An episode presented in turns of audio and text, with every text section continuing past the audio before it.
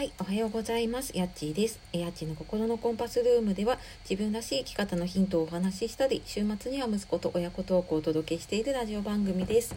本日も聞いてくださいましてありがとうございます。えー、週末になりましたね。はい、金曜日ですが皆様いかがお過ごしでしょうか。えー、いつもね、聞いてくださっている方、いいね、コメント、レターくださっている方、本当にありがとうございます。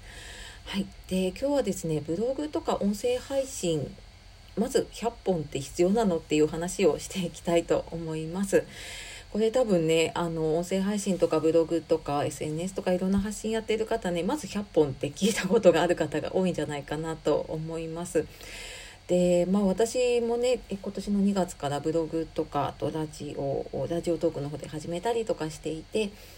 その中でやっぱり最初に100本って聞いてちょっとおじけづいたところもあったりやっぱ途中途中でこのやっぱ100本目指さなきゃいけないのかなっていうのが時々なんか引っかかってきてました。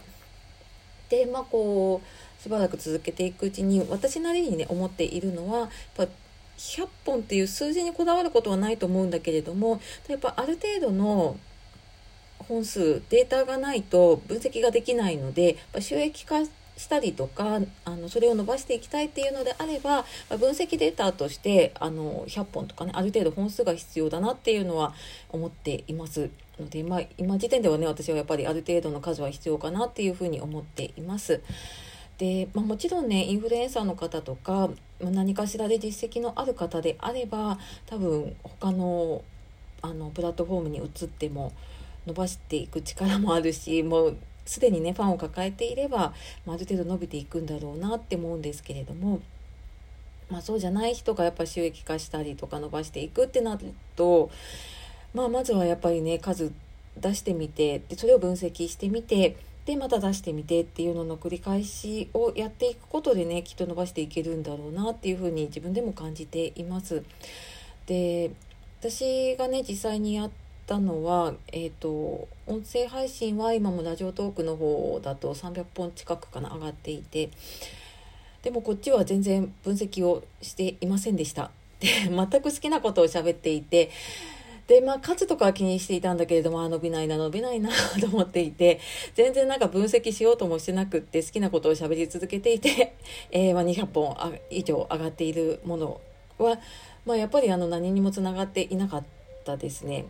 で一方あのブログの方も同じぐらいの時期に始めてそっちは途中でちょっとやめちゃったのもあって今30本ぐらいかな30本ちょっとぐらい、えー、上げたんですけれどもこっちはもうなんか情報が溢れすぎてて私もどうしたらいいかわからなかったりしたのもあって結構早い段階でブログで成果を出している方に添削を受けたりとかあとは無料のコミュニティに入って自分なりにあの情報を受け取りにというか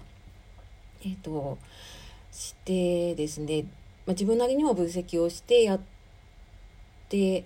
みたところ、えーとまあ、そこまでやっぱり本数ないのでね もちろん伸びはしないんだけれども、まあ、その中でも、まあ、ポチポチと、まあ、ブログの収益ってね本当にアフィリエイトとかでも何円何十円何百円とか、まあ、そんな世界ですけれども、まあ、あのそれもね塵も積まればお小遣い程度にはなったりとか今月は本が何冊か買えるかなとかねそんな風になっているので、まあ、やらないよりはねもちろんやってた方がいいしいろんなものが身につくしっていうことで、まあ、もちろんブログは続けているんですけれども、まあ、あの100本いってないですけれどもやっぱりあのきちんとしたね分析をしてもらってそれを自分で受けて考えながらやっていくとまあやっぱりあの分析をしなかった100本とかに比べるとあの明らかに成果が出るのが早いのかなっていうふうに思っています。ただまあ自分がどこまでね成果出したいのかなとかどこまで伸ばしたいのかなによってもね違ってくるかなとは思うんですけれども。はい。なので、まあ、100本必要ですか？って私もなんかそこを考えたりとか調べたりしてたんだけれども今思うと、まあ、それを考えてるぐらいだったらね1本記事書いたりとか配信を考えた方が良かったなっていうふうにね今思っています。で私も分析まだまだできてはいないんだけれども、まあ、自分なりにねなんかいろんなことを試してみてでなんか自分がいいと思ったものが必ずしもねみんながいいと思うものじゃないのでそこを合わせていく作業っていうのをねこれからも続けていきたいなというふうに思っています。というわけで今日はブログ音声配信まず100本って必要なのっていう話で、まあ、ある程度のねあのデータは必要なんじゃないかなということでお話をさせていただきました